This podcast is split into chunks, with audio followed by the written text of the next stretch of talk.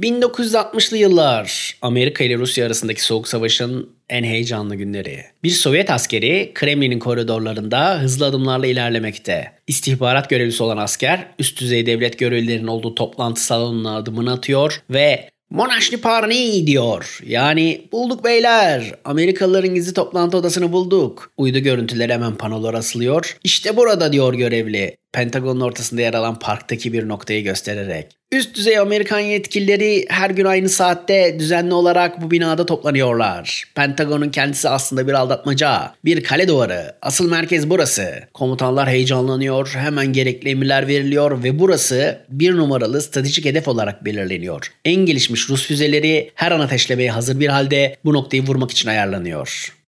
O sırada Pentagon'da sıradan bir gün öğle vakti civarı bir Pentagon çalışanı masasından kalkıyor, ofisi boylu boyuna geçiyor, merdivenleri indikten sonra Pentagon'un ortasında bulunan parka çıkıyor. Her öğle arası yaptığı gibi parkın ortasına yani Rusların belirlediği gizemli stratejik noktaya doğru ilerliyor. Kendisini karşılayan adama bir bakış atıyor ve Hey Jack, bana bol turşulu bir sosisli ateşle dostum diyor. Rusların gizli merkez sandıkları yer aslında bir sosisli tezgahı. Sosisliği çok seven Amerikalılar öğle arası yeriz diye Pentagon'un ortasındaki parka bir sosisli tezgaha koymuşlar. Uydudan röntgencilik yapan Ruslar da buradaki yoğun hareketliliğe bakarak burayı Amerikalıların gizli yeraltı üslerine açılan bir yapı zannetmişler. Fantaziye gel. Soğuk savaş boyunca bu sosisli tezgahı için ciddi kaynak ve insan gücü harcamışlar. Düşünsene kelli felli adamlar uydu görüntülerini izleyip ne var la burada diye kafa patlatıyorlar. Hayır savaş çıksa soslu tezgahına füze yağdıracak manyaklar. Kimse de nedenini anlayamayacak. Saçmalığın böylesi sayın dinleyici.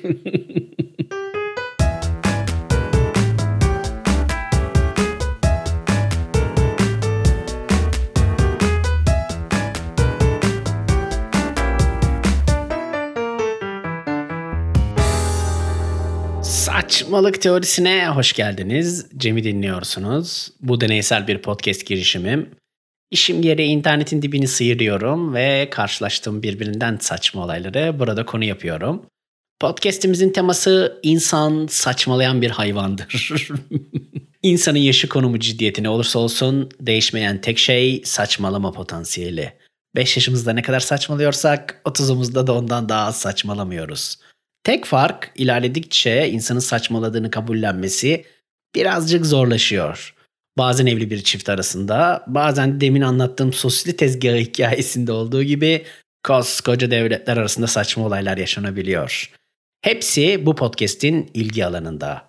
Her salı saçmalıklarla dolu yeni bir bölüm yayınlama planım var. Dedi ve sadece iki bölüm yayınlayabildim. Genelde hep böyle oluyor değil mi? Bugün diyete başlıyorum. Haydi son bir defa İskender yiyelim. İki gün sonra gece 2'de kokoreççide göz göze geliyoruz. Planların yalan olmak gibi bir özelliği var. Bu konuda Woody Allen abimizin çok kral bir sözü var. Tanrı'yı güldürmek istiyorsan ona planlarından bahset. Bu o kadar doğru ki ne kadar vurgulasam hakkını veremem. Bazen kendimi birçok plan yaparken buluyorum ve bu söz aklıma geliyor. Direkt kendimden soğuyorum. Genelde yaptığımız planlar yiyeceğimiz dayakları hesaplamadığımız için aşırı iyimser kalabiliyor. Bir süre geçip başımıza türlü işler geldikten sonra ne mi almışım lan ne planladım neler oldu diyoruz. Evet en büyük derdimiz kontrolümüzün dışında olan şeyleri kontrol edebileceğimiz cehaletinde düşmemiz. Ve bu durumun her defasında hayat tarafından pataklanmamızla sonuçlanması. Ben şöyle bir önlem geliştirdim. Bir plan yaptığım zaman bunu sessiz olarak kendime anlatıyorum. Sözler şöyle bir atmosferle buluşup odada dolaşıp tekrar kulağımdan içeri girince sanki başkası söylemiş gibi değerlendirebiliyorum. Ve ne zaman bunu yapsam planlarım kulağıma o kadar saçma geliyor ki. sanki bir arkadaşım anlatmışça sıra gülüyorum. Yo yo yo yanlış anlamayın. Arkadaşlarımın planlarına gülen biri değilim. Yani gülsem de belli eden biri değilim. En sevdiğim şeydir başkalarının planlarını dinlemek. Başkalarının acılarıyla besleniyorum. Böyle kötü gün dostları vardır. Acılarla beslenirler. Nerede felaket hemen belirirler. Ay canım arkadaşım ne oldu? Araba mı ezdi? Ah ah ah vah vah vah oh oh oh uh uh uh Bu da farklı bir tatmin yöntemi diyelim. Şaka bir yana hayatta saçma hayaller kuran tek kişinin ben olmadığını bilmek oldukça ferahlatıcı bir deneyim. O yüzden başkalarının planlarını dinlemeye bayılıyorum. Planlarınızı bana mail atın, beraber gülelim.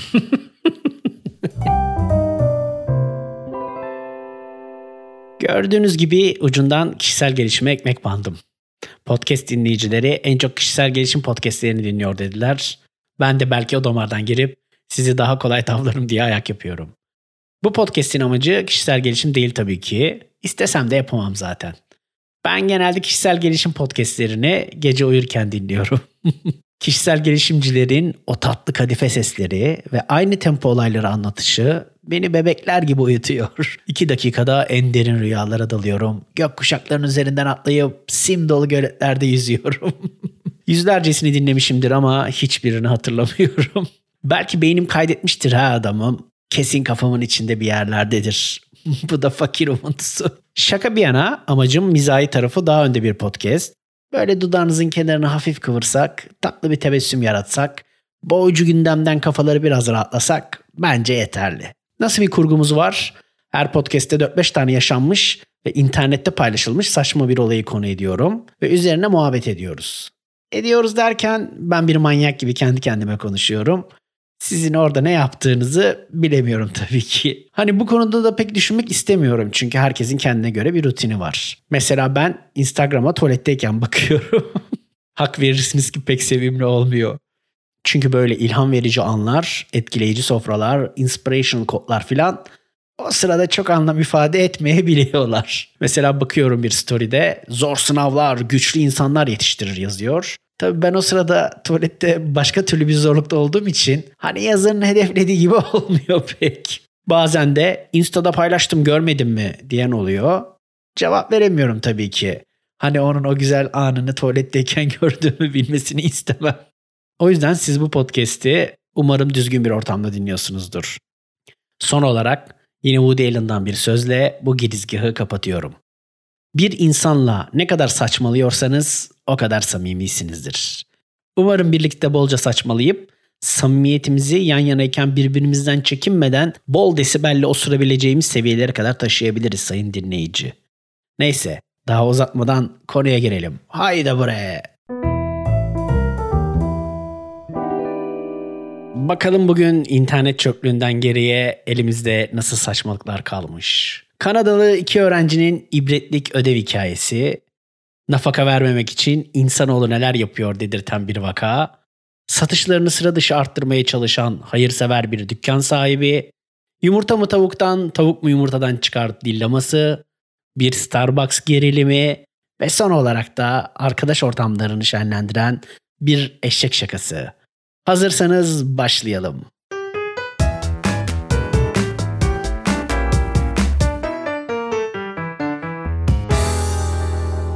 Kanada'ya gidiyoruz. Kanada'nın Nelson şehrinde kayak yapan iki genç geri dönmeyince arama kurtarma çalışmaları başlatıldı. Ertesi gün bir sığınakta ateş yakmış şekilde bulunan gençler helikopterle kurtarıldı. Arama kurtarma ekibinin başı Jim Kyle, çok şanslıydılar. Yapmaları gereken doğru şeyleri yaptılar dedi. Evet doğru şeyi söylüyorum. Isınmak için sırt çantalarındaki okul ödevlerini yakmışlar. ödevlerini yakarak ateşi canlı tuttuklarını, böylece soğuktan korunduklarını söylemişler. Tesadüfün de böylesi. Dağdasın, kayak yapıyorsun, şansa okul ödevin yanında. Bak sen şu Allah'ın işine.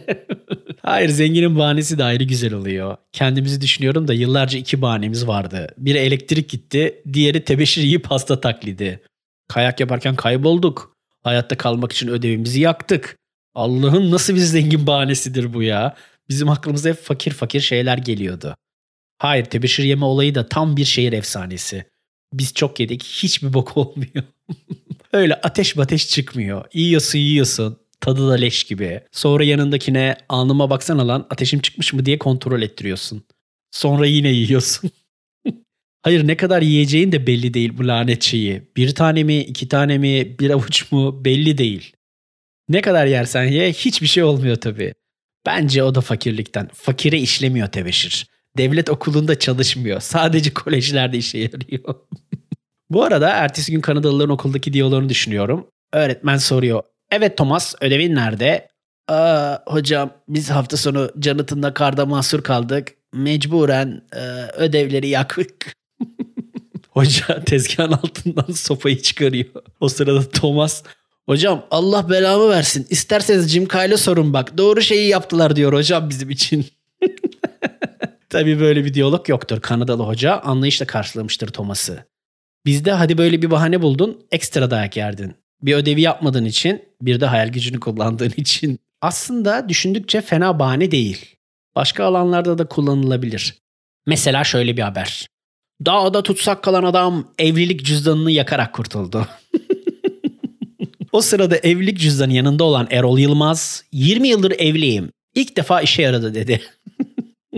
Kurtulduğu için çocuklar kadar mutlu olan Erol Yılmaz, evlilik dairesinden gelen haberle yıkıldı.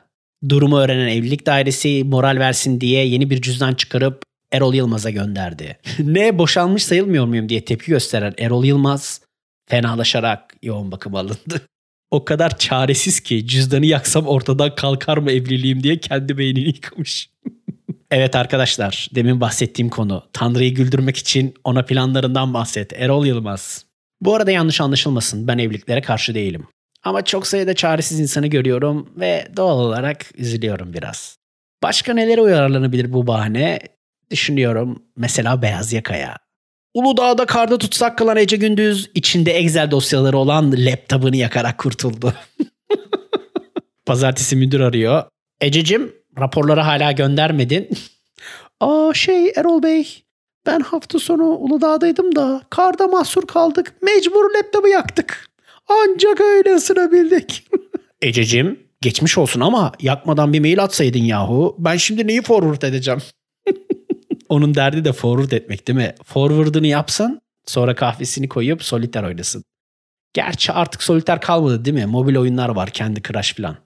Harbi müdürler mail forwardladıktan sonra hangi boş işlerle uğraşıyor bu aralar? Sahibinden de teknik kategorisine giriyorlar desen dolar uçtu orası el yakıyordur. Belki golf sahalarını Google Street View'dan geziyorlardır ama oraları da artık ezberlemişlerdir. Harbi adamların canı sıkılıyordur. Üzüldüm bak şimdi. Neyse konumuza dönelim. Bence en iyi bahane şu olabilir. Şöyle bir şey olabilir. Dağda eksi 20 derecede mahsur kalan Erol Yılmaz kendini yakarak ısındı. Uzmanlar ısınmak için etkili bir yöntem olduğunu söylediler. Erol Yılmaz'ın cansız bedenine ulaşan kurtarma ekipleri bulduğumuzda sıcacıktı dediler. Hiç garipsememişler. Bu aralar o kadar fantastik şeyler oluyor ki adamlar şaşırma yeteneklerini kaybetmişler. Kurtarma ekibinden Dursun Korkmaz, Erol Bey yapılması gereken doğru şeyi yapmış. Geride sıcacık bir seda bırakmış dedi. Saçma. Saçmalıyoruz işte. tamam bu kadar yeter. Sıradan bir karikatürist olan Don Trashe 2006'da öldüğünde çocukları şaşırtıcı bir durumla karşılaşıyorlar.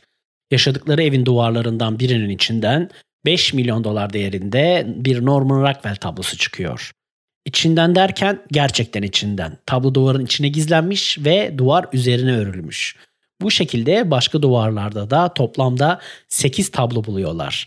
Massachusetts'teki Norman Rockwell Müzesi ile temasa geçiyorlar. Asıl çok burada yaşanıyor. Çünkü duvarların içinden çıkan tabloları tarif ettiklerinde müze görevlisi tarif edilen tabloların aslında o anda müzede sergilenmekte olduklarını söylüyor. Tablolar incelendiğinde ortaya çıkıyor ki aslında müzedeki eserler sahteymiş. Gerçek tablolar duvarların içinden çıkanlar. Biraz geçmişi kurcalayınca olayın gizemi ortaya çıkıyor. Teaser veriyorum. Karı koca kavgası. Olayın aslı şöyle. Don bu tabloları gençliğinde almış. Ancak karısı ile arası bozulunca tabloları karısına kaptırmamak için yememiş, içmemiş, ilmek ilmek çalışmış ve tabloların birebir kopyalarını yapmış. Öyle ki müze görevlileri bile tabloların sahte olduğunu anlayamamışlar. Nafaka hırsından adam ressam olmuş. Hayır madem böyle bir yeteneğin var neden kendi resimlerini yapmıyorsun hayvan herif? Kesin o resimlerde ileride karısına kalır diye ressam olmaktan vazgeçmiştir. Yeteneğe bak. Çocuklarından biri diyor ki basit karikatürler çizen biri nasıl olur da Norman Rockwell tablosunun kopyasını yapabilir? Bu arada adam müthiş ileri görüşlüymüş. Çünkü yıllar önce gerçekleşen boşanma sonucunda mahkeme 8 resimden 5'ini karısına vermiş. Hayır niye 4'e 4 değil? Şimdi geldi bu adama kız. Müze direktörü Judy Goffman Trashe'nin usta bir kopyacı olduğunu söylemiş. Usta bir kopyacı ama sadece 8 kopyası var. O da nafakadan yırtmak için. İnsan azmedince neleri başarıyor arkadaş ya. Bize uzak böyle hikayeler. Adam sanat eserlerini saklamış. Büyük olay. Bizde yok öyle şeyler. Tarla, ev, araba falan. En sanatsal obje düğünde takılan burma bilezikler. Hayır bir de boşanma süreçlerinin sevimsizliğini düşün. Kadın soruyor.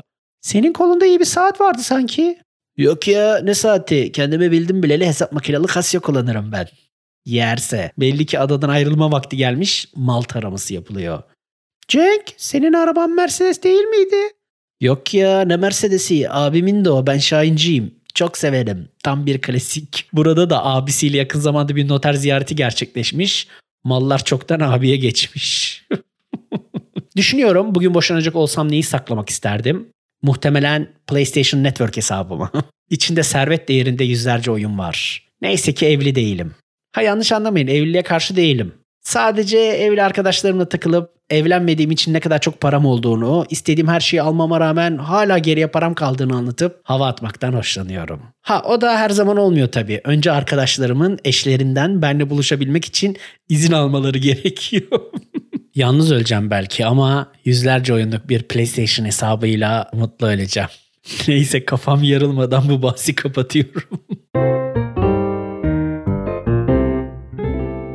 Çin'in Ganji şehrinde bir noodle dükkanı sahibi müşterilerin devamlı hale getirebilmek için gizli malzemelerden oluşan bir noodle tarifi hazırlıyor. Ancak birkaç gün sonra işini büyütme hayali kuran noodle amcamızın dükkanına dev bir polis operasyonu düzenleniyor. Müşterilerinden biri polis kontrolünden geçerken kanında sıra dışı bir madde çıkmış. Ancak sıra dışı hiçbir şey yapmadığı konusunda ısrarcı olunca duruma kıllanan polisler müşterinin izini sürerek noodle dükkanına ulaşmışlar. Operasyon sırasında noodle'cı abimizin gizli tarifinin bir uyuşturucu madde olan opium olduğu ortaya çıkmış. Müşterilerini sürekli hale getirmek için böyle bir fikir bulduğunu söylemiş. Uyuşturucu maddeyi kendi yetiştiriyormuş kötü bir niyetinin olmadığını, işini büyütmek için yaptığını söylemiş. Bu ne oğlum? Breaking Fat. Noodle'ları da Jesse Pinkman servis ediyor değil mi? Eat your noodle bitch. Ama 150 kilo versiyonu. Kendi de bol bol yiyor çünkü. Noodle'dan şişmiş. Dizide de devamlı içiyor ya. Böyle kafamda Jesse Pinkman'la Recep İvedik arası bir karakter oluştu. Allah'ım bu görüntüyü kafamdan atmam gerekiyor. Lan madem o işe girdin noodle ne ya? Kaç noodle satacaksın da para kazanacaksın? Hayır hiç mi dizi izlemiyorsun? Adamlar 40 defa mevzuyu anlattı. Önce malzemeyi satacaksın sonra parayı aklamak için noodle dükkanı açacaksın. Biz stajımızı Breaking Bad'de yaptık oğlum. Her şeyi biliyoruz. Lan sakata gelmeyelim. Yok tabii bizimki genel kültür dizilerden. Hep Netflix bunlar. İyi ki bizim burada birilerinin aklına gelmedi. Düşünsene opiumlu lahmacun. Oh soğanlı soğanlı yedikçe kafanı iyi oluyor. Yanında da opiumlu ayran. Kafaya gel. Hem daha iyi. O kadar soğandan sonra kimse yanına yaklaşamaz. Kafanı yaşarsın. Bu arada opiumun etkilerine baktım. Yüzü ve dili hissizleştirip açlığı baskılıyormuş. Yani abinin hedeflediğinin tam tersi. İşte Çin'de bile olsa kültür farkı arkadaş. Adam noodle'a opium koyuyor. Bizde at eti, eşek eti, sakata. İyi ölmüyoruz ha. Birkaç yıl önce bir haber vardı. Yamılmıyorsam bir çiftlikten kaçırdıkları atları kesip satıyorlar. Sattıkları yerler de o şehrin en lüks restoranları. Yani bu işten kimsenin kaçışı yok. Bol baharatlı, bol soslu etleri yemeyeceksin. Çok riskli. o baharatların altında gizlenmek istenen bir şey olduğu çok açık. Aklını kullan. Pasaklının deodorantı, yemeğin baharatı. Aha özü söz buldum lan. Dur bir kenara yazayım. İleride işime yarar. Hakkını yemeyelim. Bu işi faydalı şekilde yapanlar da var. Mesela baklavaya fıstık yerine bezelye koyuyorlarmış. İkisi de yeşil olduğu için fark edilmiyor. Zaten baklavayı yerken ağzın şekerden uyuştuğu için bezelye sana fıstık gibi geliyor. Adamlar da halkın sebze tüketimini arttırarak kamusal fayda sağlıyorlar. Daha ne olsun. Duyduğum en fantastik şey de adamlar odun talaşını kırmızıya boyayıp Adana kebabının içerisinde toz biber olarak koyuyorlarmış. Oha Lan bu artık fantazi olsun diye yapılıyordur herhalde ya. Bir nevi eşek şakası gibi düşünüyorlardır diye anlamaya çalışıyorum. Toz biber kaç para lan? Neden talaş? Eğer toz biber talaşsa o et ne eti düşünmek istemiyorum. At eti falan masum kalabilir.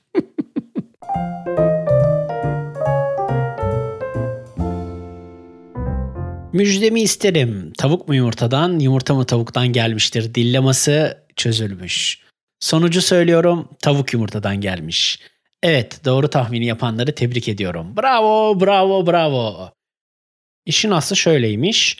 Tavuğun ilk çıktığı yumurta tavuk olmayan bir tür tarafından bırakılmış. Evrim bebeğim. yani ilk tavuk aslında evrimleşen bir yumurtanın ürünü. Ailesi tavuk değil. Milyonlarca yıllık evrim sonucunda bir yumurta evrimleşiyor ve ondan tavuk olarak bildiğimiz canlının ilk türü çıkıyor. Bu arada bu açıklama yeni değilmiş. Ben yeni öğrendim. Hani evrime karşı değilseniz bence budur. Oldukça mantıklı.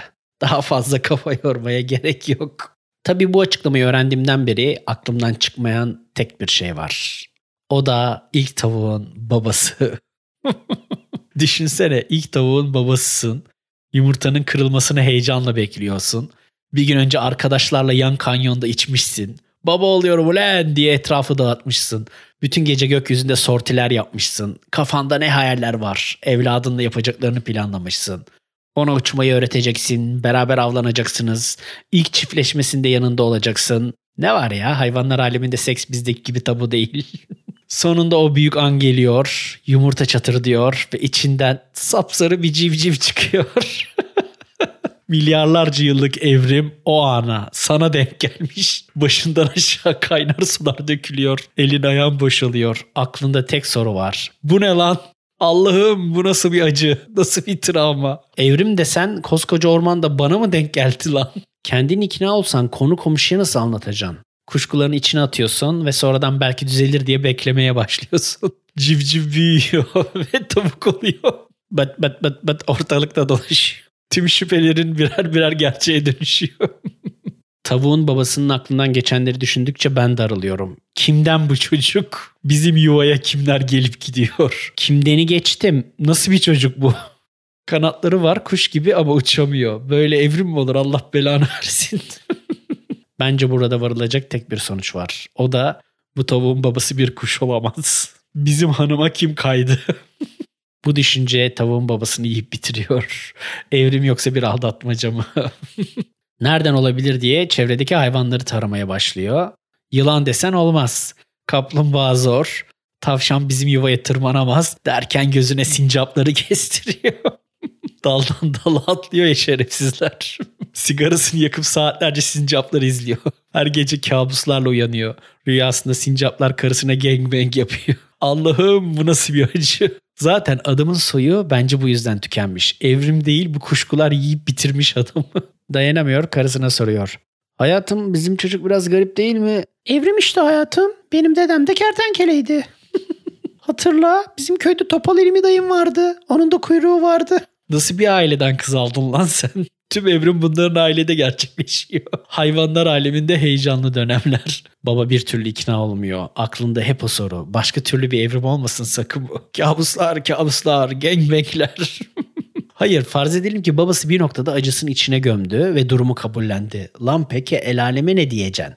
Misafirler gelecek, garip bakışlar atacak. Üstadım sizin çocuk da kime çekmiş acabalar filan söylenecek. Sen yırtıcı bir babasın. Evladın bat bat bat bat etrafta dolaşıyor. Nasıl açıklayacaksın? ah işte evrim piyangosu da bize vurdu. Reis başka bir şey vurmuş olmasın. Ne demek istiyorsun? Yok bir şey. Dediklerine göre milyon yılda bir oluyormuş. Ne şans bilemezsiniz. Böyle amcaoğlu yaklaşıp koluna giriyor. Kuzen sen bu işten emin misin? Bak başka bir numara olmasın. Hani yengemden şüphemiz yok ama uyurken filan sincaplar yuvaya girmişlerdir. Belki bilmeden. Allah'ım yine sincaplar. Annesi konuyu değiştirmeye çalışıyor. Tavuk dedik biz isim olarak. Hayır istediğin kadar konuyu değiştir. Durum inandırıcı da değil. Evrimden bir şeylerin daha iyi evrilmesini beklersin değil mi? Burada çıkan tavuk lan kanatları var ama uçamıyor. IQ eksi de evlat olsa sevinmez. Bıt bıt bıt bıt. Ya zaten evrim tavukta tıkanmış bence. Daha ileri gidememiş. Çıkmaz sokak. O kadar fail bir canlı çıkmış ki ortaya. Evrimleşecek alan kalmamış. Ama şunu anlıyorum. O zamanlar hayvanlar aleminde heyecanlı dönemler. Evrimleşme tüm hızıyla zirvesinde. Ormanda devamlı yeni canlılar beliriyor. İşte bizde de zaman zaman İspanyol paça pantolonlar moda oluyor ya. Her yerde İspanyol paça görüyorsun. Onun gibi bir bakıyorsun yeni bir tür ormanın her yerine yayılmış. Başka bir türün nesli tükenmiş. Sonra bakıyorsun ormana yayılanları yiyen yeni bir tür ortaya çıkıyor filan. Tabii bir hayvan olarak buza yetişemiyorsun. Şöyle diyaloglar oluyor muhtemelen. Mesela toplanmışsın arkadaşlarınla. Çetin abi nerede ya? Ne zamandır göremiyorum. Hangi Çetin abi ya? Tyrannosaurus Çetin'den mi bahsediyorsun? Ha evet ya. Abi Çetin abinin başına çok talihsiz bir şey geldi. Aa ne oldu lan? Niye anlatmıyorsunuz? Abi Çetin abinin nesli tükendi. Hadi ya evrim değil mi? evet abi evrim vurdu Çetin'e. Hep fındıkla besleniyormuş. Fındık yiyen başka bir canlı çıkınca Çetin abiye fındık kalmamış. O da leblebi denemiş ama metabolizması kaldırmamış abi. Hadi ya aslında leblebi mide suyunu alır ama yazık adama ya. Böyle saçma diyaloglar. Neyse en azından bir dilemanın çözülmüş olmasından dolayı mutluyum sayın dinleyici. Dert edecek bir konu azaldı. Bu mevzu Twitter'da çok paylaşıldı. Belki karşılaşmışsınızdır. Twitter'da Demboy adlı kullanıcı yazmış. Starbucks'ta otururken karşısındaki kadın tuvalete gidiyorum laptopuma göz kulak olur musun demiş. Sonrasında kadın cep telefonunu çıkarıp ben bir fotoğrafınızı çekeyim ne olur ne olmaz demiş ve fotoğrafını çekmiş. yani hem emanet ediyor hem de belki potansiyel bir hırsızdır diye fotoğrafını çekiyor. Altındaki yorumlar da şahane. Biri yazmış kadın sana laptopu öyle zimmetlemiş ki kaynak yapmış adeta. Hayır okuduğum günden beri düşünüyorum. Bu durumdan onurlu bir çıkış bulamadım. Her türlü kombinasyonu değerlendirdim. Şimdi laptopa bakarım dediysen ve fotoğrafa izin verirsen ezik oluyorsun. Laptopa bakarım dediysen ama fotoğrafa izin vermediysen potansiyel bir hırsız olduğunu kabullenmiş oluyorsun. Ayrıca ilk yaptığın iyiliği de kabalık yaparak harcamış oluyorsun. Laptopa bakmam dediysen kaba bir insan oluyorsun. Karşı atak yapıp sen de onun fotoğrafını çekersen o zaman da sapık oluyorsun. Çıkış yok. No way out. Şahmat. Starbucks paradoksu diyebiliriz buna. Allah hiçbir erkeği bu duruma düşürmesin. Kadın gerçekten laptopu adama kaynak yapmış.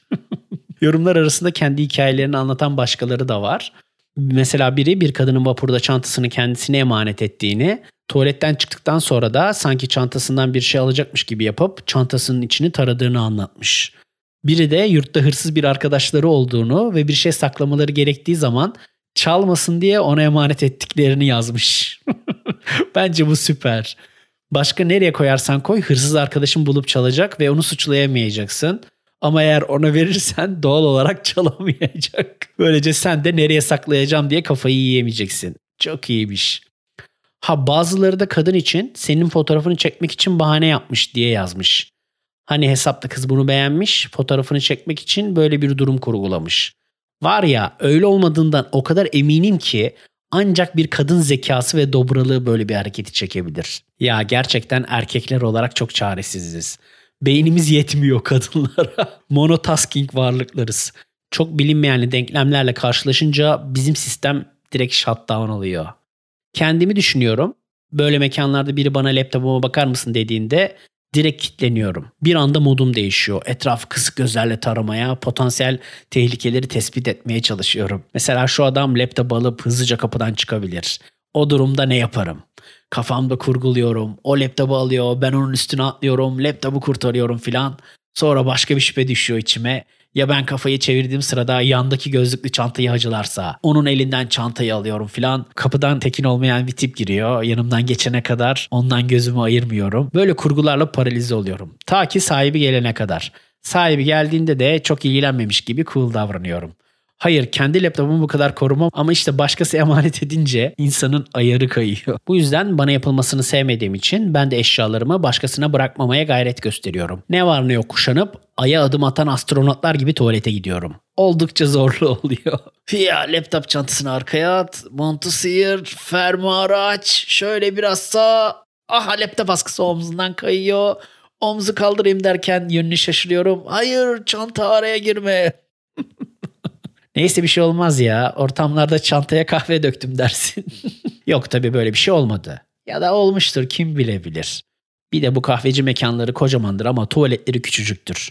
Çoğu zaman tek kişiliktir. Nedenini çözemedim ama bence bunu bilinçli olarak yapıyorlar. Yoldaki ufacık benzincide 18 kişilik tuvalet var. Bunlarda kocaman mekan tek tuvalet. Hayır mekanın doğası gereği de hep bir şeyler içiyorsun. Tuvalet doğal ihtiyaç. Tek kişilik tuvalete girince de insan bir geriliyor. Dışarıda bekleyenler var. Çıktıktan sonra bekleyenlerle göz göze geleceksin. Herkes sana bakacak. O tuvalet senden bilinecek. Mesela senden önce birisi fayansa sıçtı. Açıklayamazsın kimseye. senden bilirler. Bunun stresi var. Sırf bu yüzden girdikleri tuvaleti temizleyen insanlar var. Ondan bilmesinler diye. Birden çok tuvalet olsa üstüne almayabilirsin. Ama tek tuvalette kaçış yok. O tuvaletin günahı tamamen sende. Diğer bir dillemada mesela sifonu çekecek misin? Düşünüyorsun bin kişi kullanmış o gün o tuvaleti. Hani birden fazla tuvalet olsa daha rahat davranırsın ama tek tuvalet endişeleri daha da büyütüyor. Herhangi bir şeye dokunmak istemiyorsun. Her şey radyasyon dolu. tek çare kaçmak. Kapı önünü kolluyorsun. Sifonu çekmeden buradan sıvışmanın bir yolu var mı diyorsun. Banka soysan daha stres olursun. Büyük dertler bunlar. Neyse şu tuvalet mevzusundan bir an önce uzaklaşıyorum. İlk podcast'imizin sonuna gelirken bir de faydalı bilgi verelim. Yakın zamanda OK Boomer diye bir akım vardı. Belki takip etmişsinizdir. Baby Boomer'lar 2. Dünya Savaşı sonrasında doğan şanslı bir jenerasyon. Şu an yaşlılık dönemindeler. Malum ihtiyarlık. Gençlere akıl verme telaşesindeler. Bu tavsiyelerden bunalan Z jenerasyonu da bunlara kafa ütüleme manasına gelen OK Boomer diye cevap veriyorlar. Genelde şöyle oluyor. Bir boomer paragraflarca eleştiri ve tavsiye yazıyor. Bir Z jenerasyonu onun altına ya he he manasında iki kelimelik OK boomer şeklinde cevap yazıyor. Bu OK boomer'a bozulan ihtiyarlar karşı bir atak yapmışlar ve 2000 yılı sonrasında doğan Z jenerasyonu bu çocuklara yeni bir isim takmışlar. Zoomer. Cümlede kullanalım. Lanet olası Zoomer'lar bütün gün cepten PUBG oynayıp TikTokluyorlar. evet bu haftalık bu kadar. Umarım sen de dinlerken benim kadar eğlenmişsindir sayın dinleyici. Yoksa kendi kendine gülen bir gerizekalı durumuna düşeceğim. Gerçi çok yaptığım bir şey olduğu için pek de yadırgamam. Haftaya salı yeni saçmalıklarla buralardayım. Beklerim. Ayrıca başınıza gelen saçmalıkları bana yazıp bir sonraki podcast'in konusu olabilirsiniz. Twitter'da beni Cem İseri olarak bulabilirsiniz. Öptüm Kips Bye.